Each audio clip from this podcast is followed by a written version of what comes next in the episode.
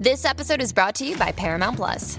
Get in, loser! Mean Girls is now streaming on Paramount Plus. Join Cady Heron as she meets the plastics in Tina Fey's new twist on the modern classic. Get ready for more of the rumors, backstabbing, and jokes you loved from the original movie with some fetch surprises. Rated PG 13. Wear pink and head to ParamountPlus.com to try it free. Well, howdy there, Internet people. It's Beau again. So, today we are going to talk about Kansas and voting and a bill that was introduced, what it means, what the story behind it is, what the likelihood of success is, and then if it does move through all of those steps, what the courts will probably determine.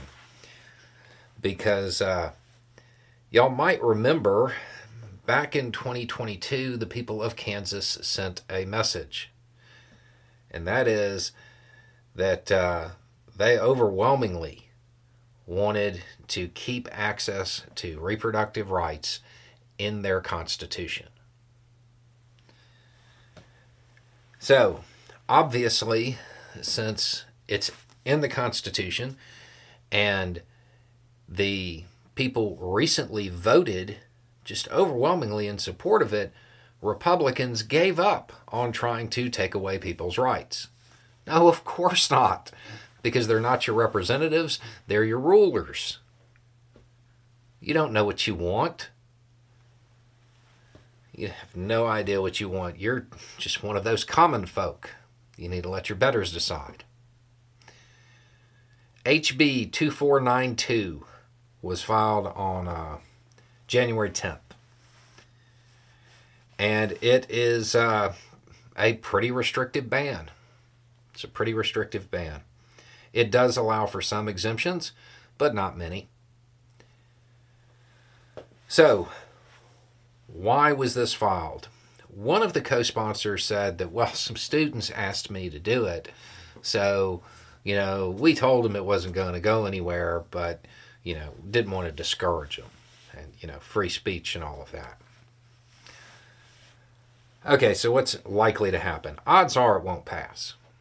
Odds are it won't pass. If it does pass, it goes to the governor. Governor, more than likely, will veto it. I would say almost certainly. Once it's vetoed, odds are that if they do push it through, they would try to override the veto, and they Republicans have the numbers to do it. So then it goes to the courts, where the courts will decide that it can't be enacted. The whole thing is a show in, in, in some ways. And it's to show the people of Kansas that you don't matter. They will continue to push what legislation they want. You will continue to obey because you need to know your place. The the trend that is occurring across the country is the citizens of a state say, hey, you know, we actually want access to that. And it's done through ballot initiative or however, but it's made abundantly clear. And then the Republican Party says, no, this has been our wedge issue and talking point for too long. We still have to take away your rights. At least try because you don't matter. They don't represent you, they represent their donors. They will continue to do this as long as they are reelected. People in Kansas made it very clear where they stand on this issue. The Republican Party is making it very clear where they stand on the people of Kansas. And that's above them, telling them what to do.